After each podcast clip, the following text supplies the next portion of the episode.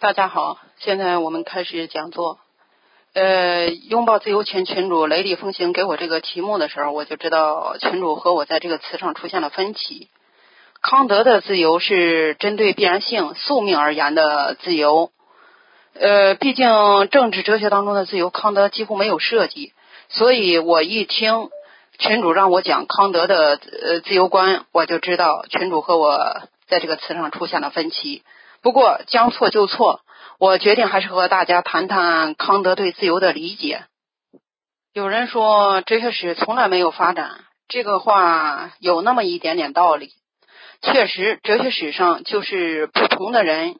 围呃，在不同的时代，围绕着一些相同的终极问题，在做出不同的回答。开个玩笑，任何时候你要想把人逼疯，你可以持续的追问他我是谁，或者人到底是宿命的还是自由的。当然，如果有人想把自己逼疯，也可以追问这些问题。那么我们现在呢，就是来谈谈第二个问题：人到底是不是自由的？人自从有了个体意识以后，面对外界环境，总会考虑我们是不是自由的。因为如果是自由的，那么每个人是不是可以按照自己的意愿做任何事情？人如果不是自由的，是宿命的，或者说是被必然性所约束的，怎么来证明这种宿命或者说是必然性的存在？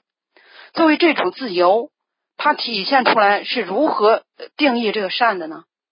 或者说，人呃应该如何呃约束自己的呢？所以呃在谈呃康德的自由观之前，我想先花一部分时间来谈谈历史上对自由的理解。嗯，就这一点而言，这和中国古代孔子的过犹不及相差其实不太远。但是历史上真正正式呃真正或者说第一个正式考虑自由对人的意义，其实是在希腊经典时期结束以后，由斯多格学派来做这件事儿的。呃，希腊辉煌时期，也就是大家所通常提到的希腊三杰，那么它也才仅仅一百年左右。此后，呃，由于希呃希腊罗马时期战乱频仍，所以斯多格学派影响希腊长达八八百多年。所以，也正因为如此，此时的希腊人更加追求个人的幸福和自由。那么，呃，在这种情况下，斯多格学派提出了“命运”一词，也就是 “f a t e”“fate” 一词。就希腊而言，最初赫拉克利特相信世间万物，包括人，都是为罗格斯，也呃，也就是理性所统治。呃，柏拉图呢，则相信人的灵魂受制于肉体，丧失了神圣和自由。所以，呃，对于柏拉图而言，学习哲学又称为习死之学，就是学学习死亡，习惯死亡。呃，目的就是为了摆脱各种现实的盲目而回归自由。亚里士多德相对更务实一些，更看重现实，但也只是说人们有各种选择的自由。可是，人们行善只有一途，作恶的道路却有多条。所以，最呃，最终亚里士多德他在实践智慧当中就提出了一个中道的概念，认为追求伦理上的中道就是最大的善。呃，产生命运的是罗格斯，也就是宇宙理性。那么，人的理性呢，是属于宇宙理性的一部分。所以，按照呃，那个合并同类项，人类的理性它是可以理解命运的，但是这个命运它不是要人消极无为，而是说命运它是整体的连续不断的秩序，每一个事件都有其自身的原因，命运就是事件原因的合成原因，也就是说命呃命运它是所有事件得呃得以完成的一个呃最终促成力。所以，不劳动者没有收获。命运它是排除任何超自然的奇迹的，因呃因此，所谓命运绝对不等于消极无为。命运之于人也是不可违背的。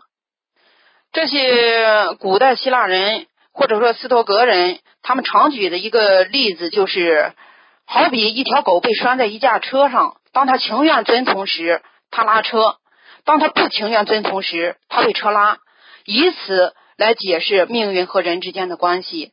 理解了这一点，理性就会告诉人们，顺从命运才是真正的自由。不顺从命运，那么人只是一个盲目而没有自由可言。面对一切，人类应该做到的就是不动心。那么，呃。作为一个信奉斯多格学派的罗马皇帝马可·奥勒留就说：“有理性的人不要以烦躁、厌恶和恐惧的心情对待死亡，而要等待这一自然动作的来临。”说白了，就是所谓命运，你只要理解它是一种不可更改的必然性。当然了，这这种呃不可更呃更改的必然性，它。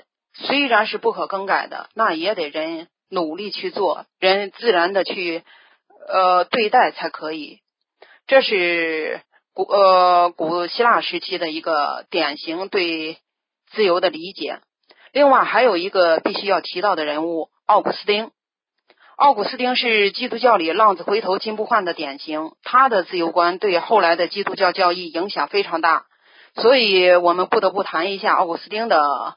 自由理解，在面对异端指责上帝创造了世间的恶的时候，奥古斯丁站出来为上帝辩解，说：“呃，认为恶源于人的意志的缺陷，呃，因为人的意志的软弱，无法朝向上帝，从而产生了恶。”但是那些异端当时继续追问。呃，为何上帝要赋予人以有缺陷的意志，从而产生世间的恶？那为什么不让人有一个坚强的意志，从而使世间充满善呢？奥古斯丁解释说，不是有意做的事儿，既不是善，也不是恶。因此，人如果没有自由，尤其是没有自由意志，则将不会有任何公正的惩罚和奖赏。但是，赏罚的公正来自于上帝的善，它必须存在。所以，上帝必然要赋予人以自由的意志。自由意志是呃人之为人不可剥夺的一个特征。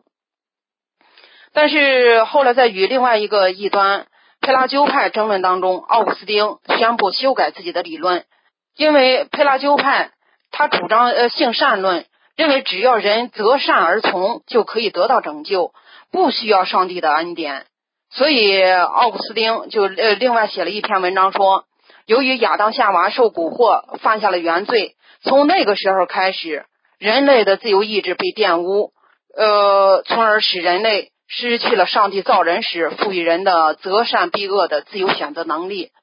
所呃，所以也呃，就是从那个时候开始，那么人呃人无所谓自由。可是当耶稣被钉死在十字架上以后。人的自由就表现在选择做一个基基督徒从善，还是做呃一个异教徒作恶上面。呃，所以这一种自由说白就是一种信仰选择。那么这一点，这就是基督教教育当中的原罪说和救赎说。这就是基督教教义当中的原罪说和救赎说。中世纪的教会沿袭了此种说法，并且影响至今。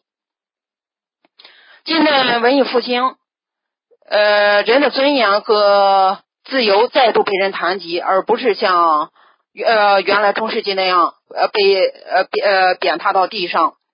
但是到了这个时候，世俗当中的人的自由该如何面对呢？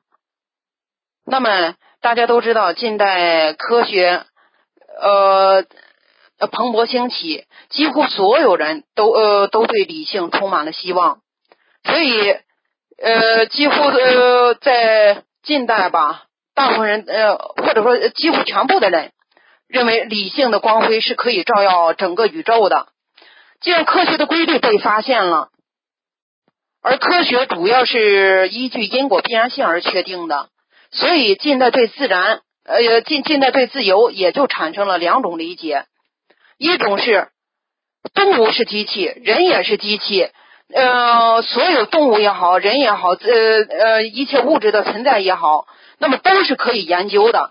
呃，意识也只不过是机器的副产品，所以一切都是要遵遵从必然性的，一切都是呃存于规律性当中的。也就是说，我们所知道的呃一切也好，不知道的一切也好，都是一个必然性的结果。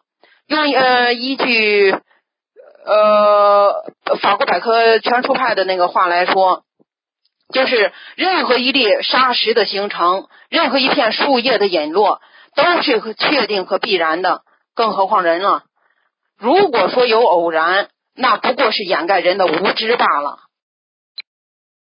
另外一种观点，基于对人灵魂的肯定，也就是基于对人的精神实体自我的肯定。呃，那么那个有呃有一派哲学家就认为人是有天赋观念和天赋能力的，自由是人天生不可剥夺的权利。所呃所以，为了保证每个人的自由，不同的人之间必须要相互妥协，从而建构了近代独有的政治哲学。这种理论呢，是以洛克的政府论作为代表。但是，恰在此种理论流行的时候，同一派别的休谟解构了自我的存在，也呃，也就是说，他不承认人有精精神实体。那么，这样一来。所呃，所谓人之所以为人，这个基础到底何在呢？我呃，按照休谟的观点来讲，我们在现实当中找不到一个类似物体一样明确的自我存在，也就是自我实体。我们是没有任何知觉的，我们对自我的知觉都只是那些以不能想象的速度呃互相连接着，并且。呃，处于永远的流动和运动之中的知觉的一个集合体，或者艺术知觉而已。所以，所谓自我，在休谟那里，不过就是一艺术知觉流。我我们所谓的这个自由，其实也很难确切的说，这它就是自由。看上去许多事情是我们自主选择的一个结果，但是从更宏观的角度来看，这就是事物的恒常聚合罢了。呃，我这里可以按照休谟的意思给大家举个例子。每天我们都要一日三餐，成人到个二三十岁的时候要结婚成家。看上去三呃三餐你吃什么喝什么和呃那个成人到了二三十岁和谁结婚都是完全自由决决定的。可是如果有一个智慧神的话，那么什么时候做某事，这却是固定的或呃确定的一个事情。那么，这对于人来讲，到底是自由的还是不自由的？那么，从意识流角度来讲，哪一个才是我的自由呢？我是谁呢？所以，理性走到这一步的时候，陷入怀疑主义，他也必然会陷入到独断论当中。所以，了解了这一些，我们再来理解康德，才可以明白康德哲学的意义所在。康德是在近代哲学走入死胡同以后，意识到我们原来的认识是有问题的，因而他主张改变我们的思维方式。原来科学发展，他的总是主张尽量刨除人的主观性，而尽尽量的去客观的叙述自然现实。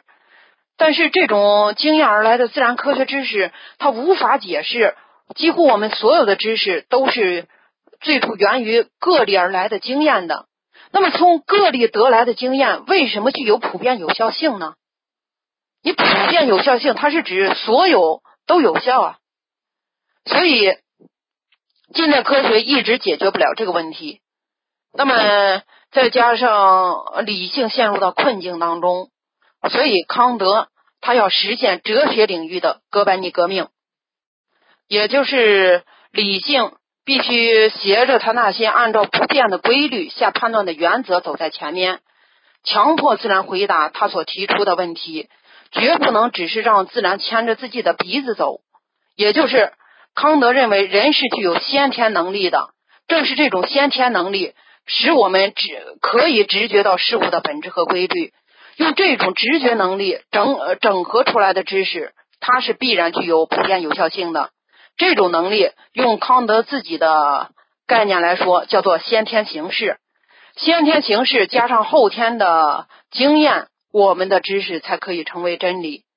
这个关系，呃，确确确实花了康德的那个很大精力。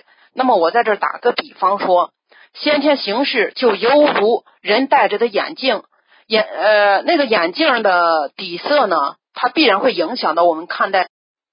作呃作为这个呃眼镜的底色呢，它肯定要影响我们看待这个世界的颜色。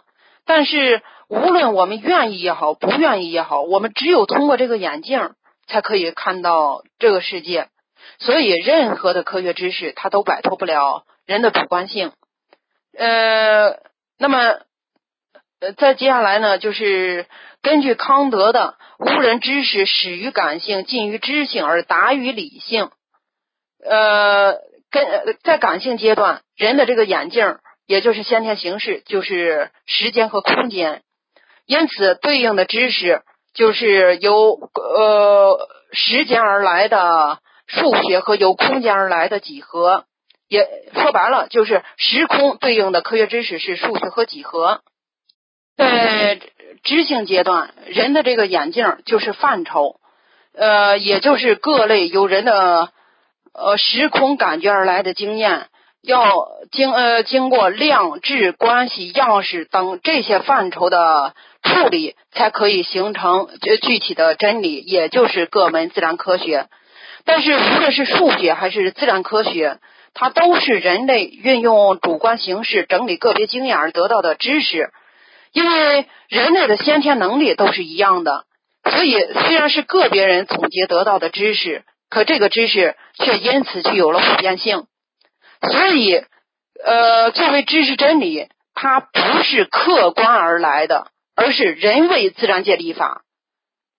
嗯，重点强调一句，康德所指的经验都是人通过自己的感官得到的，处于具体时空中的。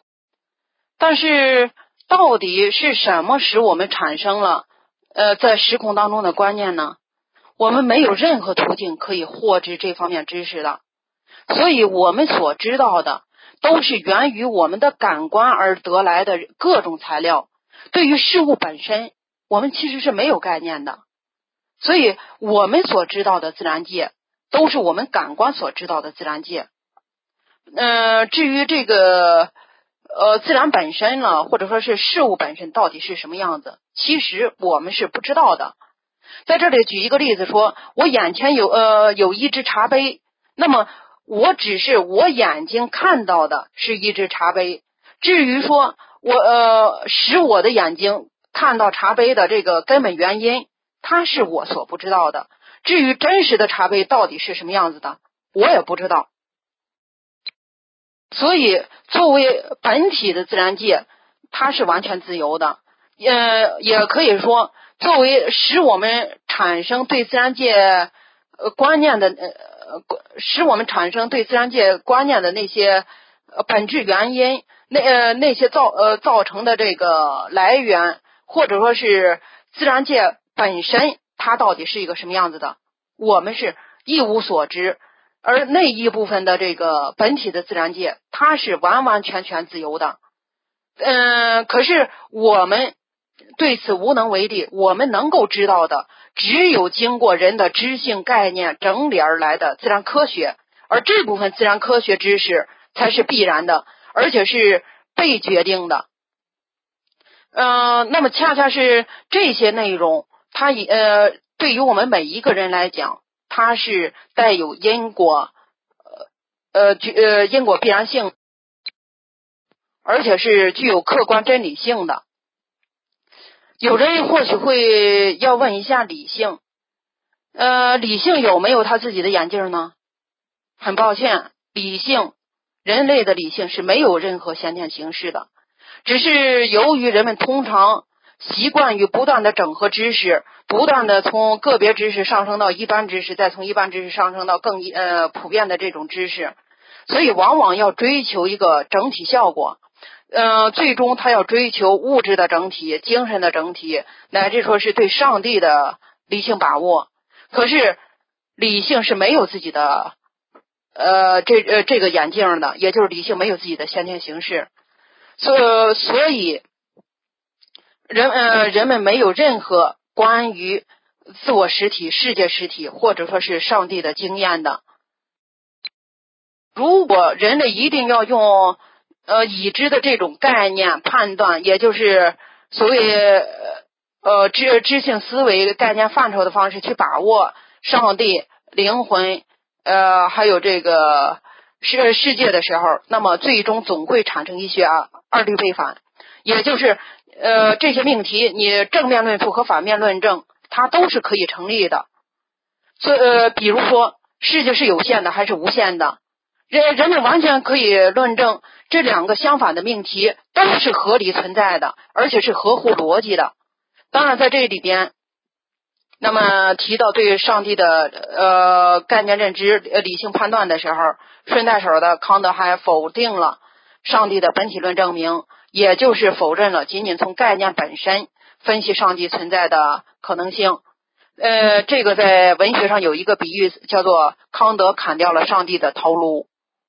好了，经过了一大篇冗长但是却必要的对自由的呃理解阐述之后，我们再来看看，在这种情况下，康德是如何讨论自由的。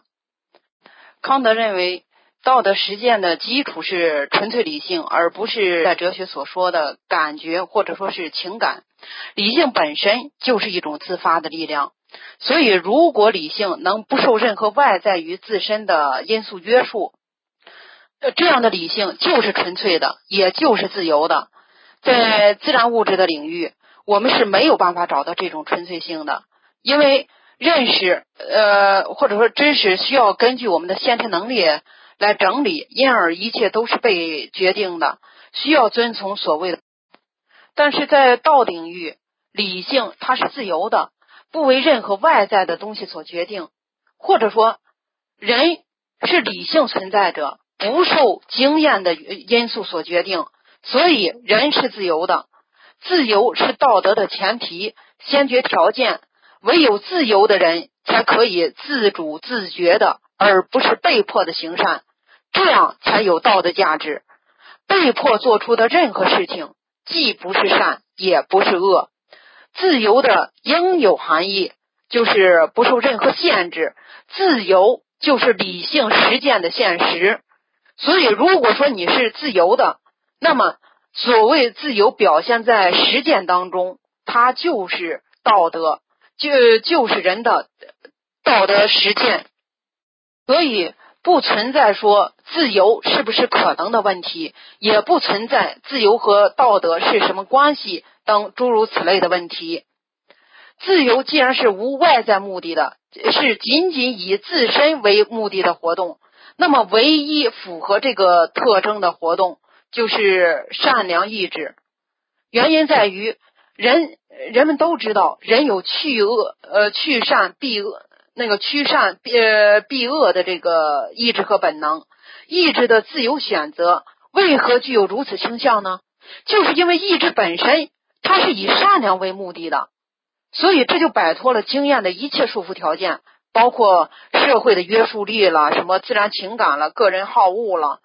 所所以意志它本身以善良为目的，所以善良意志本身它就是自由的一个结果和选择。因此，呃，作为自由的否定，呃，含义就是因摆脱了经验的束缚而自由。自由的肯定含义表达就是为了自身而自由，所所以有人在这里就会问：服从规则和自由是不是矛盾的？在这里，道德规则呃一般能够被确立，是因为规则是善良意志自身运用自己的这个力量，为了自自身的目的而设立的普遍规定。所以，遵守道德规则也就是自律。自由意志，它是自己立法、自己守法。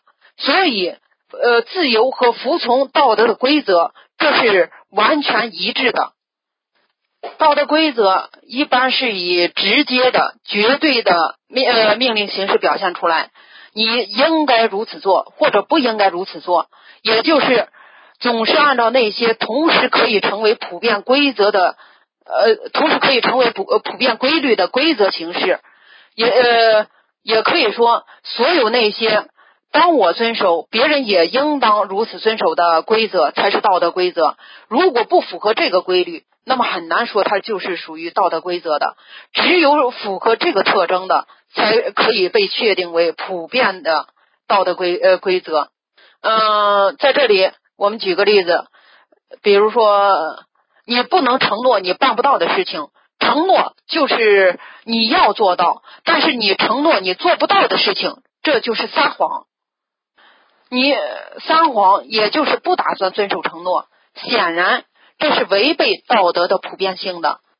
同样的这个道理，我们可可以说，诚实是道德律令，说不要杀人是道德律令，就是源呃源于这个呃逻辑规则。简单化一点来讲，呃，用大家所熟知的，呃孔用孔夫子的话说，就是否定回答就是己所不欲，勿施于人。或者用孔夫子的这个肯定回答，就是己欲达而达人，己欲利而利人。用耶稣基督的话来说，就是你要别人怎样对你，你也要这样对人。古今中外，这道德律令的表达实质其实都是一样的。遵守这样的道德规则，人他就是一个自由的人。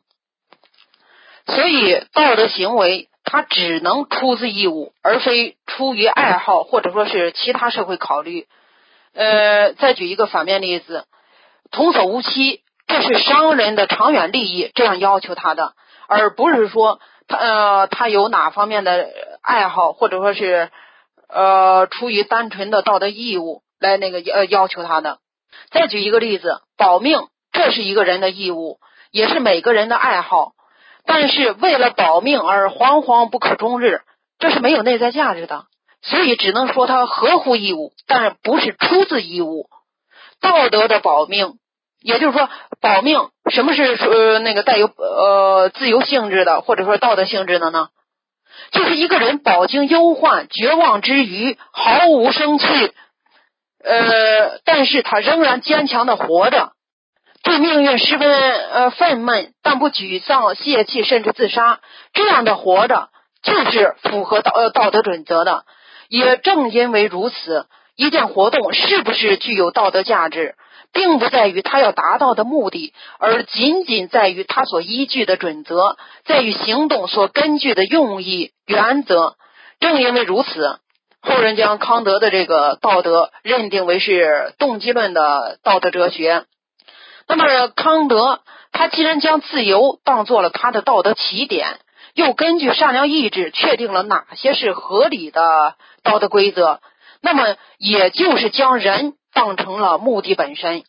人他是作为目的本身而存在的，而不是作为手段给某个意志任意使用的。也可以这样说，一切东西要么有价格，要么有尊严，有呃有。有价格的东西是可以被别的东西所兑换的，而人的尊严是不可兑换的、独一无二的。因此，出自原理而不是本能的信守承诺。仁爱本身就是一种内在的价值，所以人之为物，其存在本身就是目的。这种目的是不能为任何其他目的所替代的，也不能作为手段为其他目的服务的。所以，所谓道德律令，可以总结为下面这句话：你的行动要把人性，不管是你身上的人性，还是任何别人身上的人性，永远的当做目的，绝不仅仅当做手段使用。也就是人是目的。当然，为了让至善成为指导人们行为的这个道德理想，仅仅靠绝对命令还是不够的。所以。呃，他还需要加以辅助条件，从而激发人们的道德勇气。所以在这方面，康德他预设了一些道德公社。那么对于康德而言，这些道德公社它不是理论上的教条，而是实践上必须的前提。所以康德的三个道德公社呢，第一，灵魂不死，这样道德实践才那个有一个持久性的配合，道德规律才可以完全的实现。第二，意志自由，人是可以不受感性世界摆布的，他能够按照自由的规律来规定自己的意志。呃，第三，上帝存在，呃，这样就保证了最高的好事能够有一个唯一的标准。呃，这就是康德的自由哲学，这也就是康德最看重的理性的呃两个思维角度。那么大家可能都知道康德的这个墓志铭，有两种伟大的事物，我们越是经常越是执着的思考他们，我们心中就越是充满永远新鲜、有增无已的赞叹和敬畏。一个是我们头上浩瀚的星空。另一个就是我们心中的道德令，所以在这儿，我不知道大家是不是感觉到康德前面说的很庄严，把自由看得很庄严，也呃也很神圣，但是对于他的落实，最终只能依靠道德公社来加以辅助，来那个加以配合。那么虽然。呃，人们对康德的各个方面哲学赞叹不已，乃至说是认为康德的哲学是呃近代哲学的一个分水岭，但还是由此觉得意犹未尽，或者说总感觉到呃哪里说不清楚，所以这就产生了几乎所有近代哲学呃所有现代哲学，只要想出发，他必须要从康德出发。那么在这里呢，我简单说一下两个人对康德这个所谓动机论哲学的评价。呃，我不知道。那呃，也也可以说，就是针对康德的这个自由，到底在多大程度上能够落实在实践当中呢？呃，所以我先说一下罗素的吧。当康德一再强调动机、强调绝对命令的时候。他主要是在说道德自由就是人应当如何，但是并不意味着说人就会如何，就好像是说你应当口袋里有二十块钱，但不意味着你口袋里就会有二十块钱。所以，呃，康德的这个呃哲学呢，最后不得已只好求助于上帝来保证道德的执行。可是很显然。呃，罗素在这就批评康德说：“你这里边，呃，既然极力主张，那么就应该暗含着你能够的意思。反之，如果你不能怎样，说你应该，那么你也这也是白白费。所换一句话来讲，就是罗素认为康德说你呃已经极力主张了。”那么这种极力主张已经暗含着你是可以办到的。当你那个不是极力主张的时候，那就是说你其实自己也已经认为它是白费了。所以，作为这个道德执行到底有没有力度，这是西方的说法。那么，呃，在另外一个方面呢，我们再看一看中国的新儒家牟宗三给出的自己的这个答案。呃，说自己的这个法则，说道德是自己的这个法则，自己决定自己的意志，也就是超越本心之呃自律活动。这个意志其实就是人之本心，他呃自己给定了这样一个法则，也就是他喜欢这个法则，他高兴这个法则。那么当他自己决定自己的时候，就是他甘愿这样一呃做。他喜欢，他愿意，他自己就是兴趣，就是兴发的一个力量，他就能够生呃生效起作用来，并不需要外来的兴趣再去激发他。所以，自由是源于人心人性的，自由实践出来的表现道德，那么他完全是可以自己去执行的，也有足够的动力去达到的。以作为康德的这个自由。那么，既然是源于人性，而且又有动力去做，所呃，那么这种自由，它就是呃人天赋的一种能力，任何人不可剥夺的一种自由。那么，它同样也是，那么作为康德的这个自由呢，它既然是源于人性的，而那个同时。它是又有人的兴趣、意志来呃以以及激情来实践的，所以这样一种自由，它是真真正正的自由，它只是需要人去坚持自己，那么这就是真真正的一个呃人性的落实，或者说人性的落实就是自由，自由也就是人性的展现。回答卵生大叔的提问：中国有没有自己的哲学？如果按照西方的呃逻呃逻辑推演来讲，中国是没有哲学的。但是显然这样理解的话，那呃除了希腊有哲学，其他地任何地方都没有哲学了。但是很明很明显，这个回答是片面的。所呃所以。追问终极问题，并且理性思考的，都应该视为哲学。如果你觉得“哲学”这个词，呃，不太适应，你也可以呃换成其他词，因为哲学词毕竟来源于西方嘛，所以你可以换成思想。中国有思想，西方有哲学，这也行。无非就是一个呃追追踪终极问题的一个那个理论体系嘛。中国哲学的特征。主要在于体悟，呃，也可以说有点类似于康德。那么从理论上思考了，但关键是在现实当中如何落实，以及如何去体悟。所以西方的哲学特征在于理性和逻辑，中国的哲学特征在于体悟和呃和涵涌。那么呃呃，当然这里边它也有那个思维，也也有这种思辨里的仔细推敲，这个。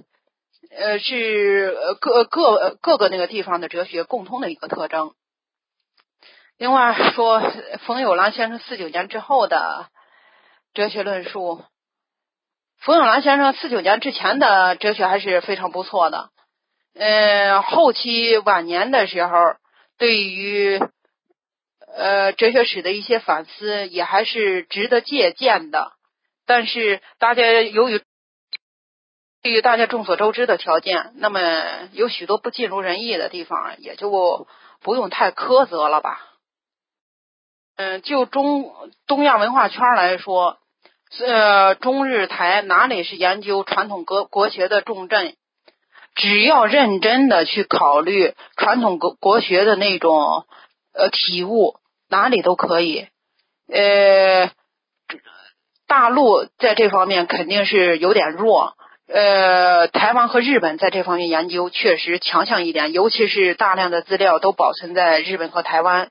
呃，更多的典籍呢，日本保存的更完善一点。台湾那边从四九年国民党去呃国民政府迁台，确实也带去了比较丰富的一些资料，所以这两个地方都可以。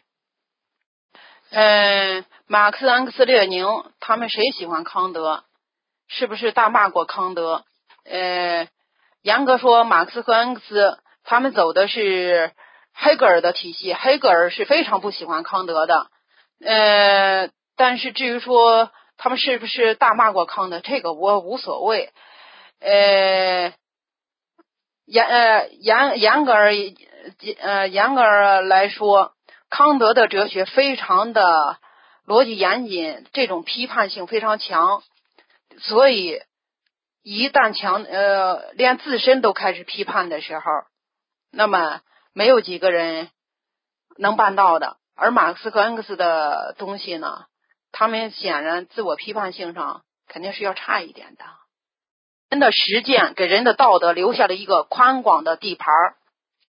对理性解构一切，最后解构了自己。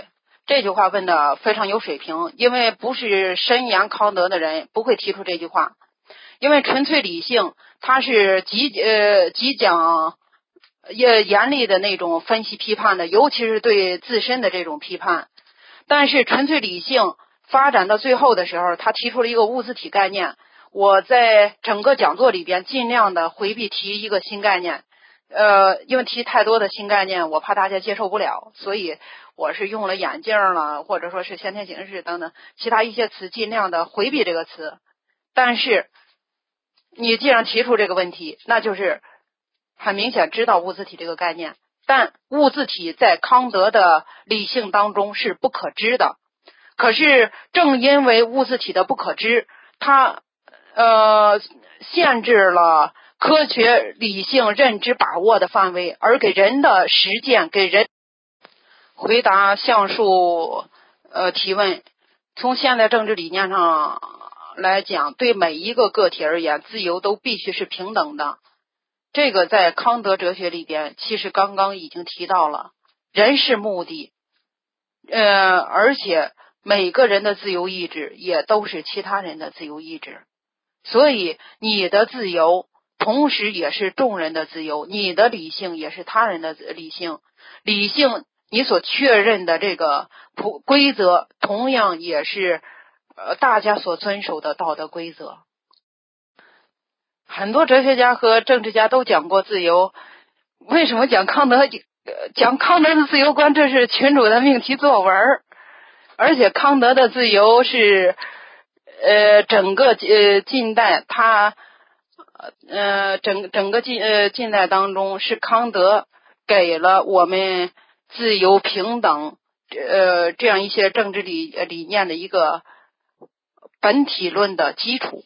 如果没有康德所强调的人的这种神圣性，人的呃根本的这种自由，那么你政治哲学当中凭什么要建立一个民主自由社会呢？说科学是说哲学是科学的呃方法论，这个词算是呃算算是马马克思主义哲学的概念吧？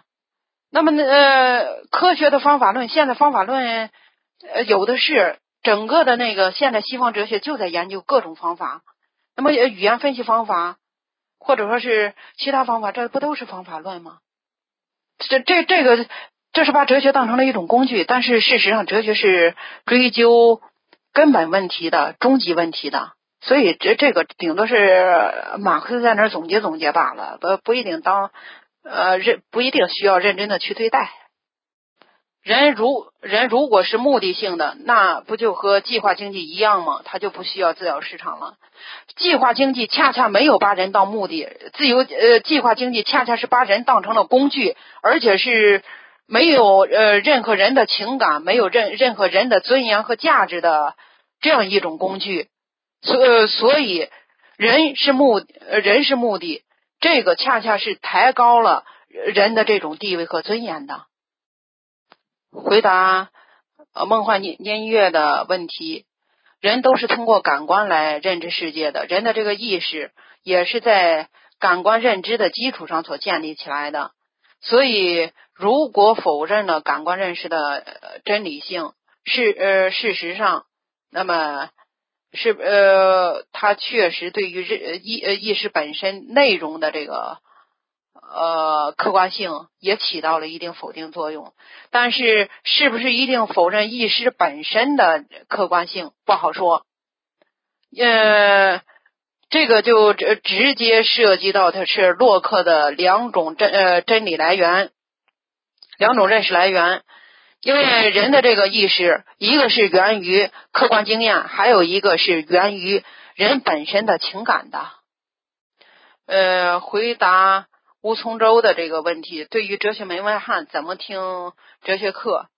哲学它其实就是生活当中思呃思考终极问题的，所以说白了，任何人都可以接触哲呃哲学。比方说，当你面对生死问题的时候，你还会去考虑呃那些所谓的荣誉了、地位了，或者说是呃那个。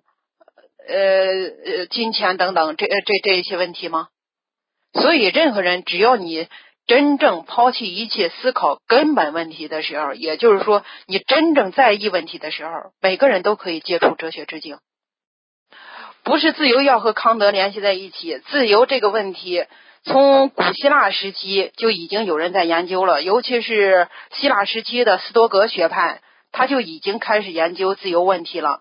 但是，真正把呃自由设定为是所有人的尊严、所有人的那个价值，以至于整个社会一切都要为此服务，并且设立民主政治，那么这个理论的基础是康德打下的。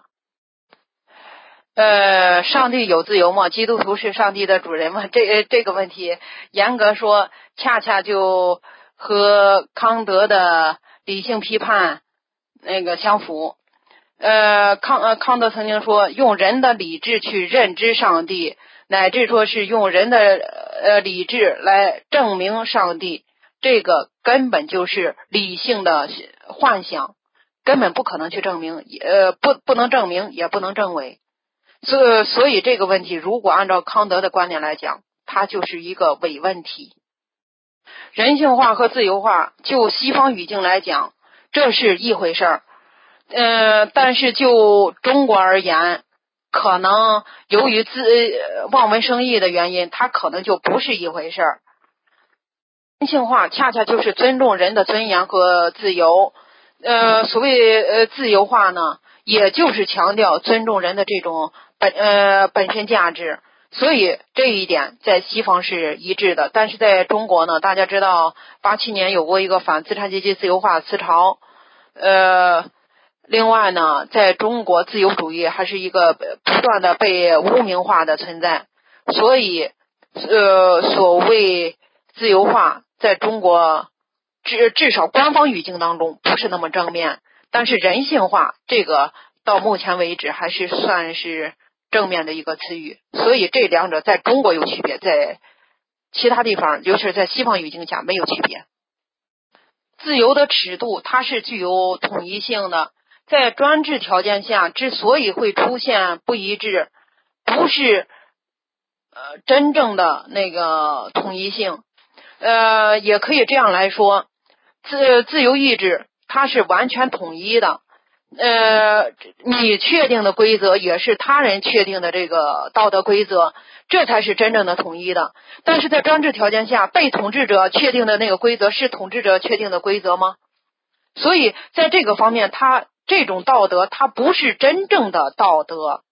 呃，回答秋风过处乱云飞，什么是罗格斯？罗格斯最初是赫拉克利特所提出的一个概念，呃，本质是理性。但呃，但是 logos 它和逻辑是同一个词根，说白了就是人呃人的这个呃理性推演能力。但是真正成为哲学的范畴，而且是哲学的核心范畴是呃斯多格学派时期，logos 就是理性，它这泛指呃一切呃规呃规范宇宙和人的那种理性。它是这样一个非常崇高的概念，有点类似于中国古代的道的概念。回答花宝的问题，呃，我的那段话是直接从那个原著上抄录下来的。他呃，他的这个人就呃就是理论当中的人，同时也是现实当中可以存在的人，所以应然和实然，呃。在呃在在这儿，它具有一致指向，知行合一，呃，这个它是可能的呀。呃，这这个其实野夫读者群的这个那个回答，应该说这是新学的一个问题。呃，它是可以的，而且也是可那个能办到的。如果如果说办不到，其实说白了，你的这个知，用王阳明的话来讲。那不是真知。如果你这个行和知不相符，那呃，应该说本身是你没想去行。呃，理性和自由在康德的语境当中，它是一致的。呃，理性只要是纯粹的，在没有约束状态下，它一定是自由的。那么，呃，在自自由当中，呃，显然，呃，理性，它在自由当中，理性。它就是一种纯粹的呀，所以自由中的理性和理性当中的自由，他们应该是一致的，两者是一个问题的不不同表述。这这里边他们没有矛盾，也不不存在一个那个互相增增进的问题，因为在康德语境当中，这两者从根本上是一致的。说康德是唯心主义学说是错误的，是要被批判的。哦，这是微课堂的这个提问，呃，应该说，我借用恩格斯一句话来说，恩格斯在费尔巴哈呃路德维希费尔巴哈与德国古典哲学的终结当中曾经说，唯心和唯物的区别只有在认识论当中才是正确的，超出这个范围它就是错误的。所以唯心和唯物它根本不具有正确和错误的这个说法。因此，呃，所谓康德是唯心学说，因而属于错误，要被批判。这种说法就是属于哲学的政治化。这个在除了在苏联的体系范围以内，其他任何体系外都是不不承认这个说法的。呃，回答封印的这个提问，说道德。人遵循了道德才才是有自由，但是事实上，道德只会对个人有约束力。每个人的自由都需要外界的标尺来界定，否则他人侵入自己的空间就是侵害自由。呃，这个自由和康德的这个自由不是一个概念。康德的自由，它是指的呃本体论上意义的这个自由，也就是。什么叫做自自由，以及为什么我们要尊重这种呃自由而言呢？但是呃，跟那个法律呃联系在一起的这个道德自由而言呢，其实那那个自由它是一个法治概念，它是属于一种权利概念。这个和康德的自由这种哲学本体论意义上的自由不是一个概念。这也是我说。也是呃，我说呃，一开始雷音群主给我这个题目，那么我就呃知道他呃这个跟拥抱自由的这个自由不是一个含义的原因。呃，回答微课堂的这个提问，康德一生没有婚姻，确实没有婚姻，但他有没有爱情？呃，这个他是属于个人的事情，呃，或许有吧，但是至少。他的生活，呃，看上去很规律，甚至他的一切行为都很单调，但是他的内容却是很丰富多彩的。所以，这个爱情它是属于一种个人体验。呃，共识群有一个政府的施政是以人或人性为目的，才是道德的政府。对，一个呃政府的施政，它只有以人作为目的。它才是道德的政府，也才是符合人性的政府，也才是一个现代化的政府。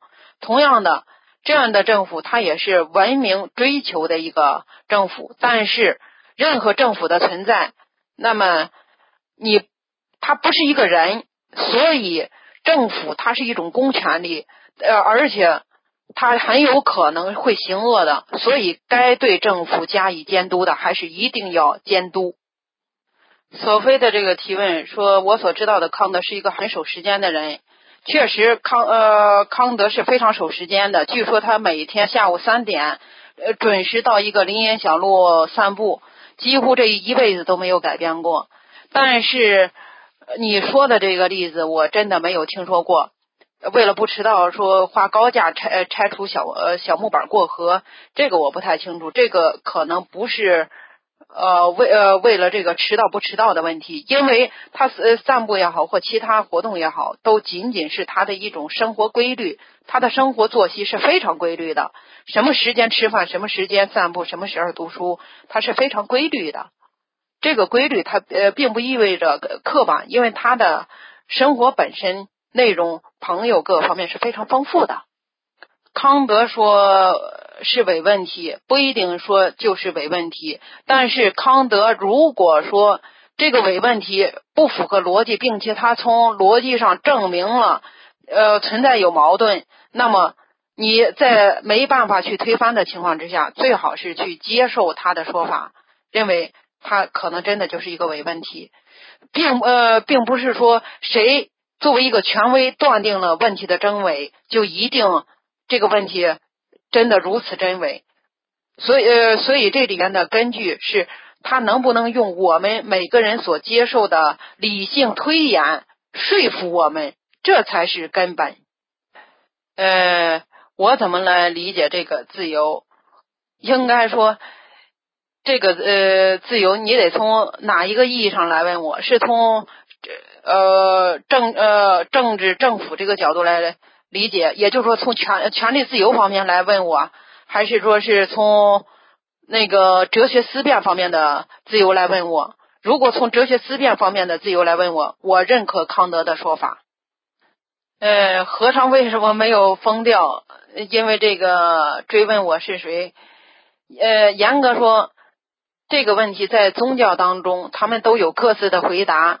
所以，一旦他们在信仰当中认可了一个概念的时候，他的逻辑就不会再往下进一步的深挖。所以到这个时候，信仰它是一切理智止步的，呃，理性止步的地方。所以他们没有疯掉，那是。他们有信仰。回答相书的问题，呃，妇女在没有获得投票权之前，英美都不能说是自由社会。这个问题，这这样来问确实有点武断。呃，所谓自由社会在这里指的是权利义务当中的呃这个自由。那么妇女在没有获得投票权，但是其他人获得了投票权。而且其其他人也都有呃自己的位呃位置，并没有觉得自己的权利被剥夺。那么这种情况是之下，从政呃政治角度而言，他们仍然是属于一个自由社会。回答步惊云呃步惊云的这个问题，康德的道德哲学，他的自由主义不带有道德强制性，他所提出的绝对命令是是指你应该如此做或你不应该如呃如此做。他只是告诉你一个直接的命令，那么他所提出的道德规则，呃，也就是你提，呃，也也也就是说，你认为你认可的这个道德规则，那么从贯彻到其他人身上也应该如此。所以他是强调这个道德规则带有普遍性而言的，但他的这个呃本身呢？就是说，这个规则本身不带有任何的强制性，它只是你自己认定的一个结果。纯粹理性批判这本书能用几句话概括下核心内容吗？哎呦，纯粹理性批判用几句话来概括，这个难度有点太高了。呃，但是。呃，简单来说，纯粹理性批判，它其实就是严格限制了人类的理性逻辑，呃，在发展当中应该有自己的边界，呃，同时应该给人的这种意志自由留下一定的地盘儿。那么，在这种严格批判当中，呃，康德强调了人的主观影响在客观规律当中的作用。当然，这一点大家可能现在不认可，但是只要你去关呃关注一下最新的科学成就，像量子力学等等，你不能不去认可。现实当中，知行不合一是绝对的，知行合一几乎是不可能的。那是因为你的知本身是你内心所不认可的这个知，所以你要达到知行合一，那绝对是不可能的。所以。那么，那个作为王阳明，他在提出知行合一的时候，他的知是你的良知，你良知所认可的东西，你必然会去做的。那么，你知道，呃，所谓这个呃良良良知，举个例子来讲，那么你见到别人受难，你呃感觉到有恻隐之心，那么呃你你的那那一刹那呃想去救援那种怜悯之心，这这本身。就是已经代表了你知道这个行是什么的。大家为什么不去认识自己的自由，而非要讨论康德认识的这个自由？呃严呃严格说，不是人们想去讨论康德认识的自由。那么这里边就涉及到一个根本问题。那些所谓的权威，不是因为权威我们要学习他们的观点，而是因为我们认可他们的观点，所以他们才成为我们认可的权威。因为康德讨论的这个自由，说出了大家心里边的话，说出了大家想呃想要讨论的那那些观点，这种论证方式，大家也表示同意，因此我们才会用康德来说说我们自己的语言。人类的认知确实是在不断发展当中的，但是哲学的思想有许多，呃，它是也可以一直对人们有启发意义的。所以，哲学思想呃，应该说它不太容易过时。至于说康德的哲学，迄今为止，它仍然是我我们现在起步的一个起点。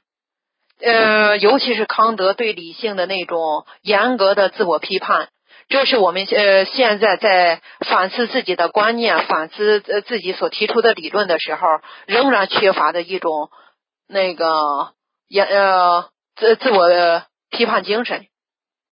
首先服从于他的这个最呃最高目的，就是善良意志。那么善良意志，他不希望其他人被杀。因因此，在这种情况之下，康德他会选择说谎。呃，回答朱颜的这个问题，坚持永不说谎的康德，他不会把自己的所知和盘托出的，因为呃，所谓不说谎，那么他不是呃教条的，而是应该遵从这个道德规则，遵从自由意志的。所以，作为这种自由意志。呃，上述所提到的这个问题，呃呃，仍然是基于基于权利义务而提到的这个自由。那么，就妇女没有获得投票权，呃，她的这个自由空间小于男人的。但是你别忘了，这里边它也意味着女性的义务，她当时也是小于男性的。所所以，呃，这个。呃，所谓不平等呢，它和一九八四里边所提到的这个不平等还不完全是一回事儿。啊，花宝的这个问题，黑人在获得投票权之前，呃，应该如何界定他们的义务？应应该说，他们既然没有权利，他们也就没有义务。那么那种义务，只是他们对主人的一种义务。换句话说，国家既呃既然不是他们的，他们对于国家。呃，也就没有任任何义务可言。这个这是从权利自由的这个角度来回答的。再次用语音回答一下上述的这个问题。呃，女人之所以能够获得和男人一样的投票权以及自由权，程度上是源于社会的发展，因为在此前的时候。也就是在社会生产没有发展之前，是由男性来创造的。整个社会的支撑主要也是由男性来支撑，呃，来来那个呃维持的。呃，女性呢，在很大程度上，它是属于一种附属物。呃，无论女性拥有多少财产，但是作为这个生产的支撑者是男性。只是随着工业革命，那么它渐渐的取消了男女之间的生理差别。呃，因而在这种情况之下。男女才获得了呃相对的在权利义务方面的这种自由权利。